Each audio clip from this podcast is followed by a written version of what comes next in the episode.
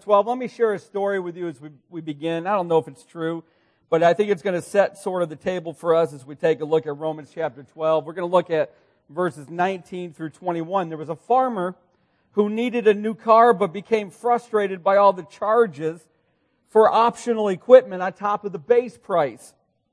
Well, he finally bought the car. And sometime later, the man who sold it to him came to his farm to purchase a cow. And so the farmer got his revenge when he presented the salesman with an itemized bill. And here's what it said. Basic cost $200.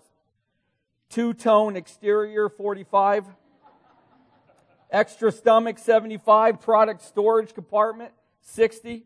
Dispensing device 40 because there's four spigots at $10 each. And genuine cowhide upholstery 125 with an automatic fly swatter $35 totaling 595. Now that's a fun way to begin looking, friends, at a very, very difficult topic. Talking about revenge. And I want to kind of remind you of where we've been so that you'll know where, where we are is uh, the fitting conclusion of what Paul has been talking about. Do you remember a long time ago? It seems like a long time ago that we began with three characteristics of a fully committed servant of God. Now, let me just take a moment right at the very beginning because this is so crucial. It's fundamental to the entire uh, series that we've been looking at called Committed to Worship. Here's what the word worship means all through the Bible. Most fundamentally, if you study worship in Scripture, at the very core of it, even though the Bible comes at it from so many different angles, at the very core of the word worship is the word service. Can I show you that from Jesus? Would you take your Bibles and flip back to, to Matthew chapter 4? Let me just show you this briefly. This is so important as we conclude this series that we understand what has been the point of the entire series, and that is we would become better servants of God. Do you remember when Jesus went out into the wilderness for 40 days and he didn't eat for 40 days. And during that time, he was tested. And you know who tested him? It was Lucifer, the devil. Now, friends, listen. Probably nobody in this room has ever had to deal up front with Lucifer. He's not omnipresent. More than likely, he's after the big people in the kingdom of God, trying to bring him down. I don't think he probably has ever met us, but he's got legions and legions of demons. And we encounter spiritual opposition all the time. But Jesus met the chief, Satan. And here's what Satan tried to do. He tried to get him to worship him. And look, look at verse uh, 9 or verse 8. Again, the devil took him, Jesus, to a very high mountain. This is Matthew chapter 4. Showed him all the kingdoms of the world and their glory. And he said to him, All these I will give you if you will fall down and worship me. In other words, if you will fall down, Jesus, and serve me, he doesn't mean just fall down and chant and prostrate and sing to him and practice the guitar so you do it well. That's not what he means. He means if you will fall down and give me your life and commit your life to serving me, Jesus, I'll give you all the glory that this world has to offer. Look what Jesus says, verse 10. Begone, Satan, for it is written, You shall worship the Lord your God. Here it is, and him only you shall what? Friends, are you getting this? I've had to learn this. I'm trying to learn this. The very core of worshiping God is living a life that is fully dedicated, fully committed to serving Him every single day. Do you remember what we've been trying to learn? You get up in the morning, everybody look here. You get up in the morning, and when your feet hit the floor, we're trying to learn what a redemptive pause looks like in the life of a believer before you take your first step. Lord, you've got something for me to do today. I don't know what it is. Maybe it's to take all of what I wanted to do today and sort of put it on hold and do what you want me to do. Maybe there's a surprise coming. Maybe there's something difficult coming. Maybe there's somebody coming on the bus or on the subway or on the train that's going to sit down next to me and I'm going to have to ask them, how they're doing and they're going to unfold their life story. And Lord, I'm going to be your servant as I point them to Jesus. Maybe it's a neighbor who's struggling and you go over and you clean their house for them. I don't know what it is, but every day God gives us an assignment, and every time He gives us an assignment, Romans says He gives us everything we need to do that assignment fully to the glory of God. That's what it means to worship God, to live every day in the expectation that there's a God worth giving my life to. I hope we're learning that. That's entirely why Romans 12 was written. And so Paul began in the beginning showing us three characteristics of a fully committed worshiper, servant of God. And then he expands this ripple and he showed us 10 obligations all fully committed Christians have in the church family. He expanded the ripple again and showed us seven duties that every committed Christian has with all people, whether it's a Christian person or not. And finally, the last ripple, five duties that all Christians have toward those who are their enemies. And we looked at three of them two weeks ago. And we looked at them, and here they are. Do not make payments on evil. That was the first one. And then, secondly, think through evil before it occurs. That's the time to begin preparing. Listen, listen it's, it's undeniable that bad things are going to happen to us. People are going to hurt us. And unfortunately, we're probably going to hurt people.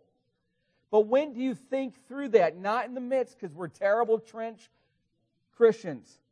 When we're down in the trench, we don't do too well usually. It's before you prepare your mind. So you think through evil before it occurs. And third, you learn to be a peacemaker. And here we are to chapter 12, verses 19 through 21. And let me give you a disclaimer. You ready? Some of you are not going to like this sermon. I'm really honest. Some of you are going to argue with me in this sermon. That's all right. I'd rather you argue than not listen. Some of you are going to walk out of here today and go, he has no idea what real suffering is. That's fine. That's, that's all right to say. Some of you have gone through horrific abuse, horrific evil, my heart goes out to you. You've got all the grace that my heart can muster. If you don't like what you hear, that's fine, but do this, please. Take what you hear plainly written in the Word of God and interact with it. Don't run from it. Don't try to push it away. Don't hide from it. Take it and embrace it because everything I'm preaching this morning, I think, is pretty clearly written in the Word of God. So if you don't like this sermon, that's fine. I don't like it either. I really don't. I'm terrible at this. I'm going to be very honest with you. My flesh recoils at what I'm about to tell you. But I know it's true, and I've got to do business with the Lord. So I'm going to encourage you to do that as well. Verses 19 through 21, here's what it says Beloved, never avenge yourselves, but leave it to the wrath of God, for it is written, Vengeance is mine. I will repay, says the Lord. To the contrary, if your enemy is hungry, feed him. If he is thirsty, give him something to drink, for by so doing you will heap burning coals on his head. Do not be overcome by evil, but overcome evil with good. What do we learn? Well, number four, we hit the first three two weeks ago. Number four, leave vengeance to God. This is a duty of every fully committed believer in Jesus. Leave vengeance to God. In other words, letter A on your outlines, we never, now listen, this is hard to hear we never, ever have the right to get revenge. There are no exceptions to this. This is what Paul says, beloved, never avenge yourselves. You know, the word never really doesn't have a lot of wiggle room. It's not except when, or on the first and second hurt only, don't take revenge. Never. It's not ever, past, present, or future. Paul says, Beloved, never avenge yourselves. But, friends, let's be honest. The natural reaction that is woven into the flesh of every Christian that the Spirit of God is still battling, Galatians 5, that flesh wants to get back at those who hurt us. The natural reaction is to answer hostility with hostility, and we answer graciousness with graciousness. That's just what the flesh does. Paul's teaching us that we need to answer hostility with graciousness always. Now, think with me how difficult this really is. Just this last week, if you're reading the papers in Lehigh Valley, road rage accident, a male driver did something that ticked off a female driver. She gave an obscene gesture. He tried to get her off the road. He ended up going off the road, having an accident, and getting killed. This last week, that took place. You want to see undiluted revenge and retaliation? Then just get onto an internet forum. Because anonymous internet forum writers almost always descend into depravity. It's amazing to watch them. Somebody says something on the forum that they didn't like, that they get back with something even more spiteful, and it spirals downward until you just click off the internet because you're so sick. Paul's point to us is that Christians never have the right to take revenge. So that means then, friends, if you're like me, you, you really do want to know what the word avenge means. What's it mean when it says we're not to avenge ourselves? When someone wrongs and hurts us, let me ask you, be honest, how do you feel and what is it that you want to do?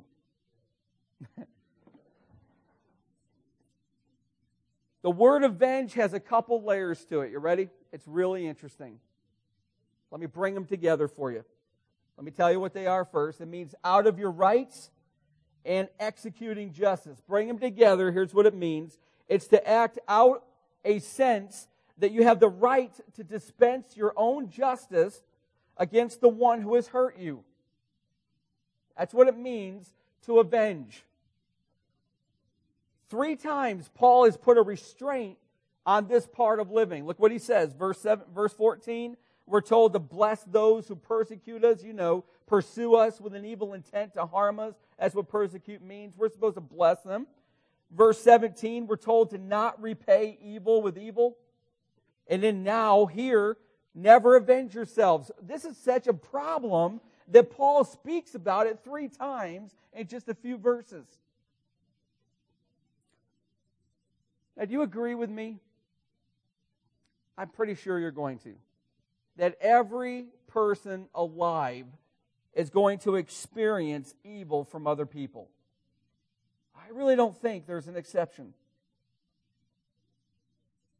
Sometimes it's from your own family members.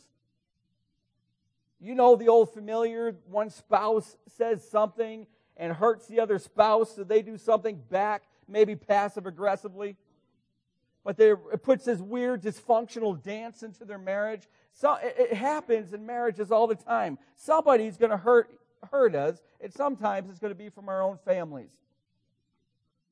Friends, have you ever had something stolen from you? Makes you feel violated. You ever had your reputation thrown into the mud and stepped all over? You ever been falsely accused or attacked or taken advantage of? Have you ever loaned out money, maybe even thousands of dollars, and then never had it returned? The list goes on and on because evil is creative. The first step to leaving vengeance with God, here it is, you ready? It's to fully believe that God has never ever given us the right to execute our own justice. That's the number one step that you've got to weave into your theology, into your living, if you're going to be able to live the way fully committed Christians ought. Years ago, our townhouse that we used to live in had a side to it that worked as a perfect billboard because everybody that came into our development, the first thing they saw was the side of our townhouse. Everybody else has had trees all in front of it. Ours was right there, beautiful, and it was an awesome display of graffiti when one guy expresses undying love to his girlfriend on the side of our house.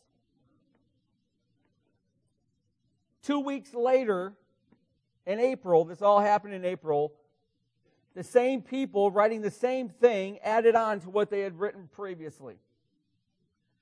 Now, I've got to tell you, first of all, there's not really anything that I have found that could take off spray paint from vinyl siding. Nothing. And I bought a lot of stuff.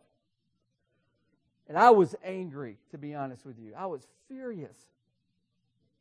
And you know what happened in my heart?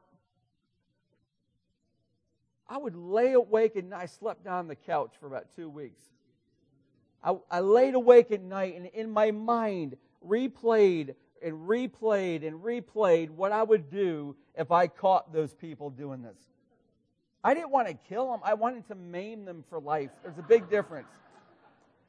Because I thought that just maiming somebody doesn't result in a prison sentence. And literally, in that two week span, I read an article of a guy that maimed a uh, break in criminal and went to prison. So I altered my plans. Lord, I just want you to maim them. But I replayed it over and over in my mind. There was something that rooted in my flesh. I wanted somehow to get revenge. Now, some of you, probably many of you, have had experiences way beyond getting paint on your siding. And you might be thinking right now, Tim, this is one area, honestly, I'm going to be honest with you, that I really don't care what the Bible says. Because if somebody breaks into my home, somebody hurts me, or the ones that I love, or they steal from me, they're going to pay. Friends, it's hard. We need the Spirit of God to restrain us when people hurt us. But let, let me tell you this quickly God has never left his children defenseless. And this is what Paul tells us next. Look at your Bibles when he says, But leave it to the wrath of God. Do you know what this means? It means that we have a powerful protector. It means, yes, we're supposed to never ever take revenge. Why? Because we have a powerful protector. The phrase, leave it to the wrath, means to give place or grant territory. Now that sounds a little odd until you understand that Paul is saying when somebody does evil to us, God has given us a choice to give over to Him the responsibility to take care of the situation. In other words, we are to grant the job of wrath to God. But we need to know what wrath is. We have a lot of us in here that I've talked to that struggle with anger. Anger and wrath, two different things.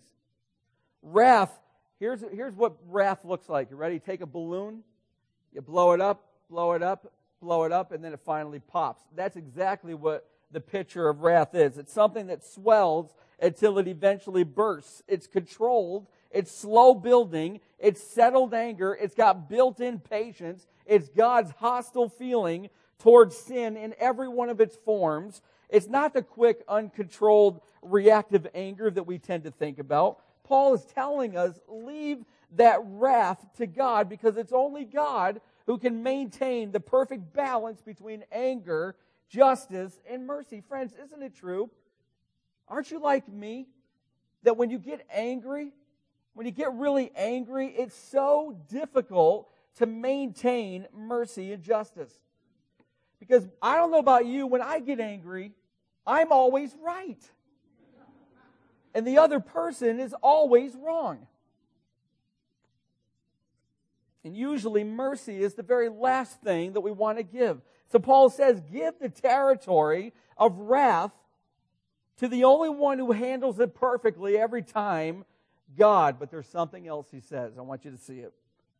He says, For it is written, Vengeance is mine, I will repay, says the Lord. What that means is God always gives out perfect justice. Now, here's the brilliance of the Apostle Paul. I hope you're astounded at Paul's writing. He is unbelievably gifted. He tells us to never take revenge.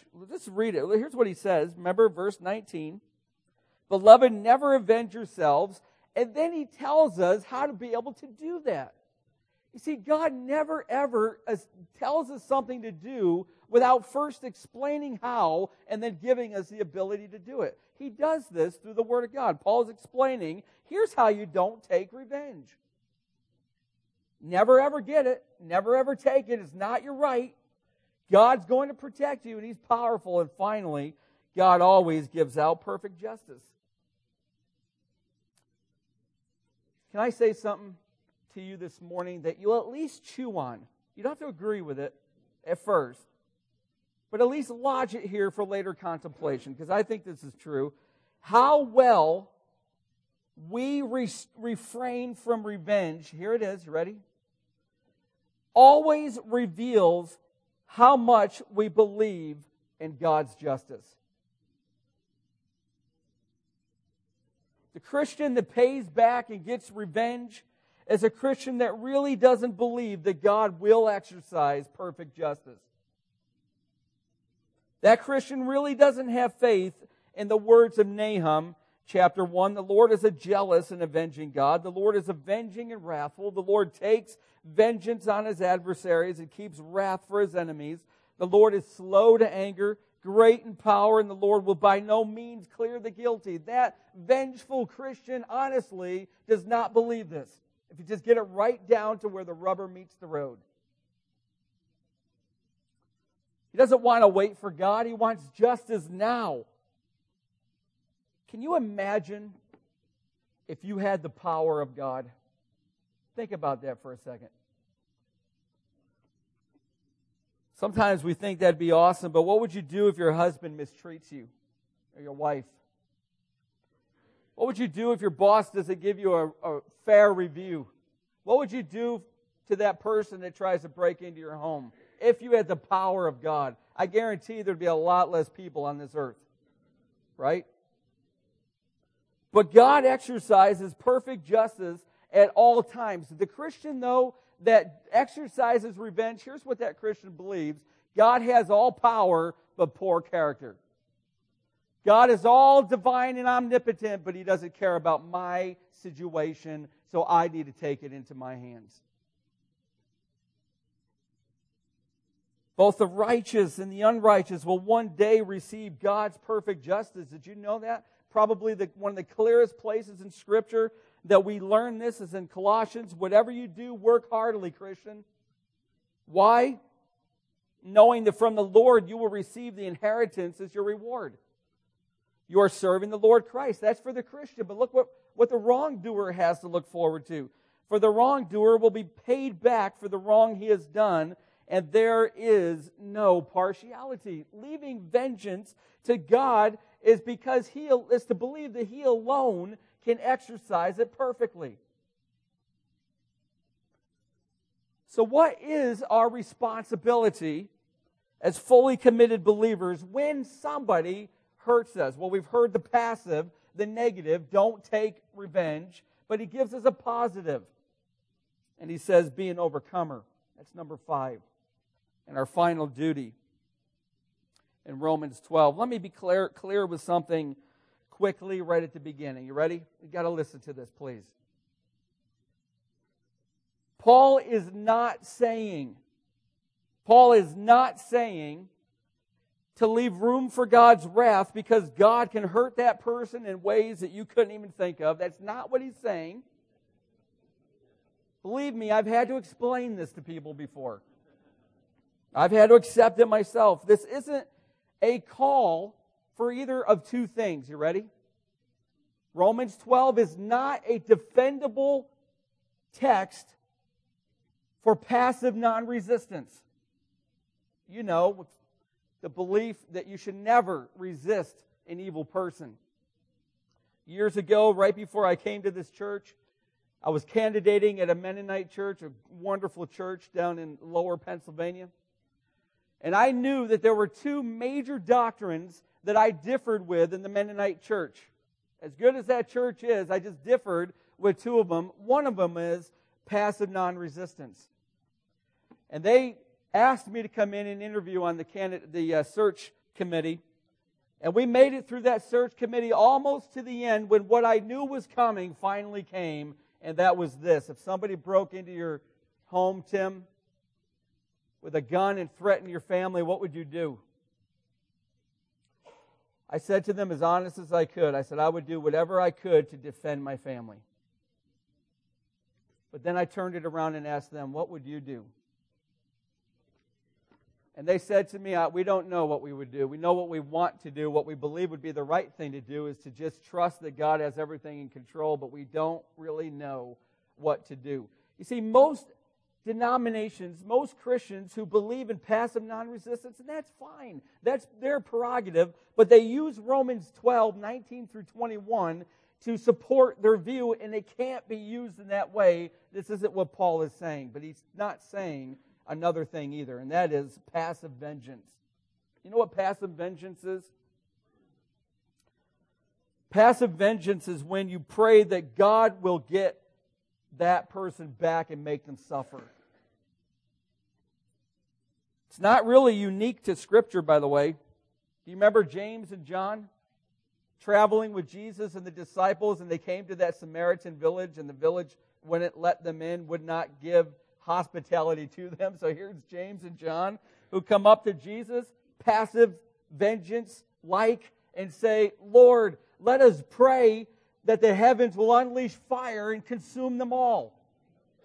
That's why they're called the sons of thunder. Jesus rebuked them.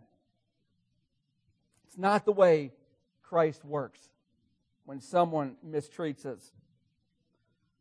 But one might say, what about Samson? I mean, surely this is a fine example of somebody that was allowed and blessed by God to get revenge. Here it is. Oh Lord God, as Samson had one arm on one supporting pillar and the other arm on the other to this palace, to this temple. And he says, Oh Lord God, please remember me. Please strengthen me. Only this once, O God, that I may be avenged on the Philistines for my two eyes and he pushes with the power of God, and thousands of Philistines died on that day along with Samson. But, friends, this was less about granting Samson self centered prayer for revenge and more about God defending his own glory because the Philistines were proclaiming that their God Dagon was supreme. This was God protecting his glory not granting the prayers of a vengeful child of his. Paul is about to teach us a better way that could potentially advance the kingdom of God when people hurt us. He's showing us a powerful way to overcome the very evil behind hurtful actions. Here's what he says. Let's look at it, verse 20 and 21. To the contrary, if your enemy is hungry, feed him. If he is thirsty, give him something to drink, for by so doing you will heap burning coals on his head. Do not be overcome by evil, but overcome evil with good. Now, there's several ways that people have understood what it means to heap burning coals on your enemy's heads. Let me give you three of them and tell you which one I think makes best sense. First, some suggest that it comes from the Old Testament where it is said that God will rain fiery coals on the wicked. This is Psalm 11:6. In other words, here's what it means. It means that by serving those who hurt you, you increase their guilt with God and so increase his punishment of them. So if you hurt me, I'm going to serve you. I'm going to show you love and mercy and kindness because all the while I know that God's going to increase his judgment. Friends, there's people that believe this, Christians who hold to that. But that can hardly be the right translation if you put it in context where we are to meant, meant to bless those who persecute us and pray for them. So letter A is probably not the one. How about letter B? Others see it as burning shame and pain inflicted on our enemies when we return kindness. That's what they believe. It's the burn, by the way, this is probably the most popular one. The burning shame and pain inflicted on our enemies when we return kindness. But friends, if the end result of somebody just feeling miserable and shameful about their actions, that's hardly redemptive. I think there's a better option, and that's the third one. And it comes from an Egyptian practice, ancient Egyptian practice. And they had a ritual that when a person was filled with repentance, godly sorrow that changed their mind, changed their behavior, when they were filled with repentance, they would fill a basket with a, a pan with burning coals and put it in a basket and place it on their heads and walk around. That's what the Egyptians used to do. And that was the, the symbol, the signal to all those who saw that not only were they sorry, filled with shame and, and misery, but they were sorry to the point of repentance and change. Fact, William Klassen, from his article, Coals of Fire, a Sign of Repentance or Revenge, he says the coals were a dynamic symbol of a change of mind which takes place as a result of somebody's deed of love. You see, the coals of fire that our kindness may heap on an enemy's head, head are intended to heal, not hurt, to win him or her to Christ, not alienate. In fact, to shame the person into repentance, not into misery. Let me sum it up like this. You ready? This is so important. The overriding hope of every fully committed believer is that even his enemies would experience the mercy, the goodness, the love of God that would lead them towards salvation. That's the heart of a fully committed believer right in the face of somebody who hurts you. I mean, who better to give mercy to those who least deserve it than us who have least deserved it, but yet have received it so abundantly from God. Now, please believe me when I say right now, I know, I am so sure that what you are hearing is probably generating a litany of protests and a bunch of questions. A frequent concern that is almost always communi- communicated to me in counseling from wives of hurtful, sinful husbands is that of, I don't want to be a doormat.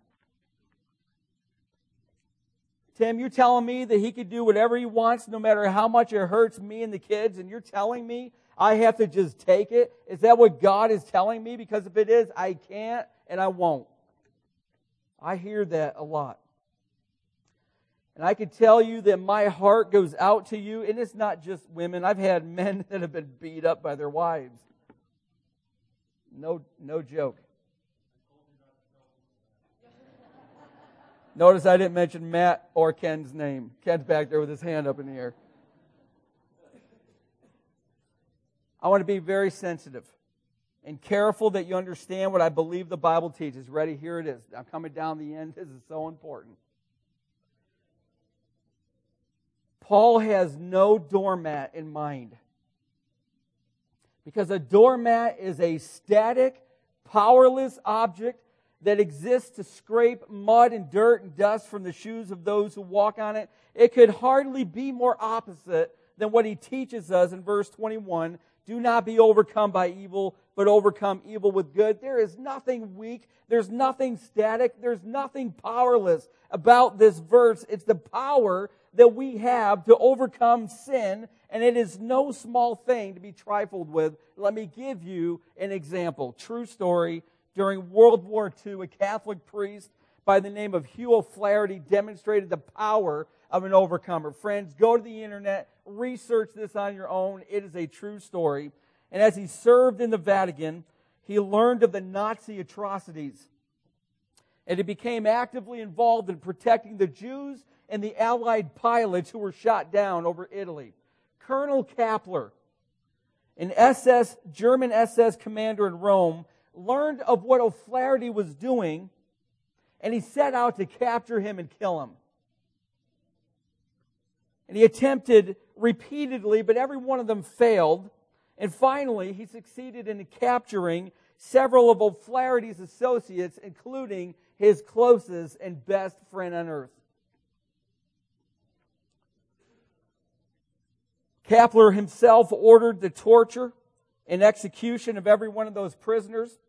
And it was shortly after that that the Allied armies invaded Italy, surrounding Rome, freeing them. Kappler was captured, and he was sentenced to life imprisonment for his war crimes. Here's the rest of the story. This is phenomenal and it's a true story. It's all of our call.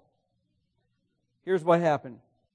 Despite all the wrongs Kappler had committed, O'Flaherty resolved to love his enemy not only with words, but with actions. Every month, the only visitor that Kappler ever received in prison was this priest who drove to see the man who tried so hard to kill him. Year after year, he learned about Kappler's needs and he did everything he could to meet them. He demonstrated the love, the mercy, and the goodness of God. And listen, friends, in March of 1959, after 180 monthly visits,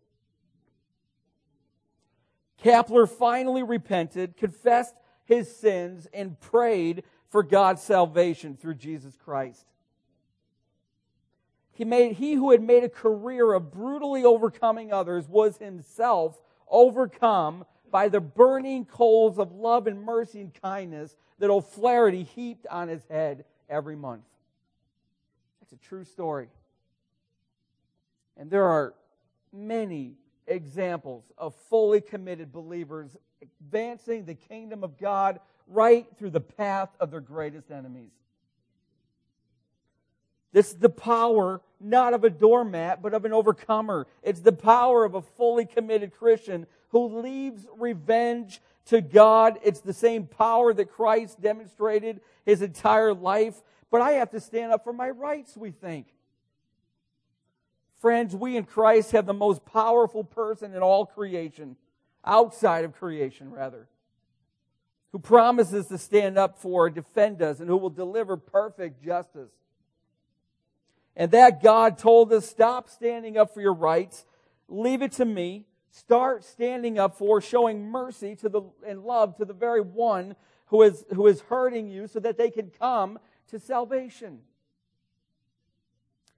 And bring goodness, mercy, and love to the very head of that person so that it might bring him to repentance. What does God ask us to do through Paul? He says, first, let us leave any necessary punishment to God. Second, friends, listen, let us get busy serving our enemies' welfare, overcoming them with the power of good. I told you you're not going to like this sermon. I'm the one looking at this all week, and I am terrible at this. And I have had to seriously begin praying, Lord, I need help. And I think many of you might too. So let me pray for you. Lord, thank you for your word. Lord, this is the hardest of the ripples, in my opinion. The duties that we have, all five of them, Lord, to those who are set out to hurt us, to take advantage of us. Lord, it's terribly difficult. Our flesh cannot do it, the Spirit of God can. Lord, I pray for my brothers and sisters along with how I pray for myself. Lord, let me leave vengeance alone with my mouth and with my actions and even in my heart. And let me move towards them with grace, mercy, goodness, and love. Lord, that's the calling of a fully committed Christian who has put themselves on the altar and said, God, I will live exclusively for you and I will serve you. And Lord, you find that extraordinarily pleasing. Lord, I pray that our enemies, their chief enemies, the world and evil spiritual forces in our flesh that all conspire to convince us of our rights and our justified justice taking. Lord, I pray that those enemies would be silenced by the power of the Word of God, the renewing of our minds. And Lord, that you would transform us to be able to do what no one can without the Spirit of God, and that is love the very ones who are hurting us to the point of their salvation. Lord, thank you for modeling this in Jesus as he was on that cross and the very kindness of God himself and the Son and the flesh poured out, and even those hanging on the cross, at least one of them, and those who were putting him on the cross, Lord, proclaimed who he was, the Son of God, the Savior, and put their faith in him. Lord, I pray that we would live that in Jesus' name. Amen.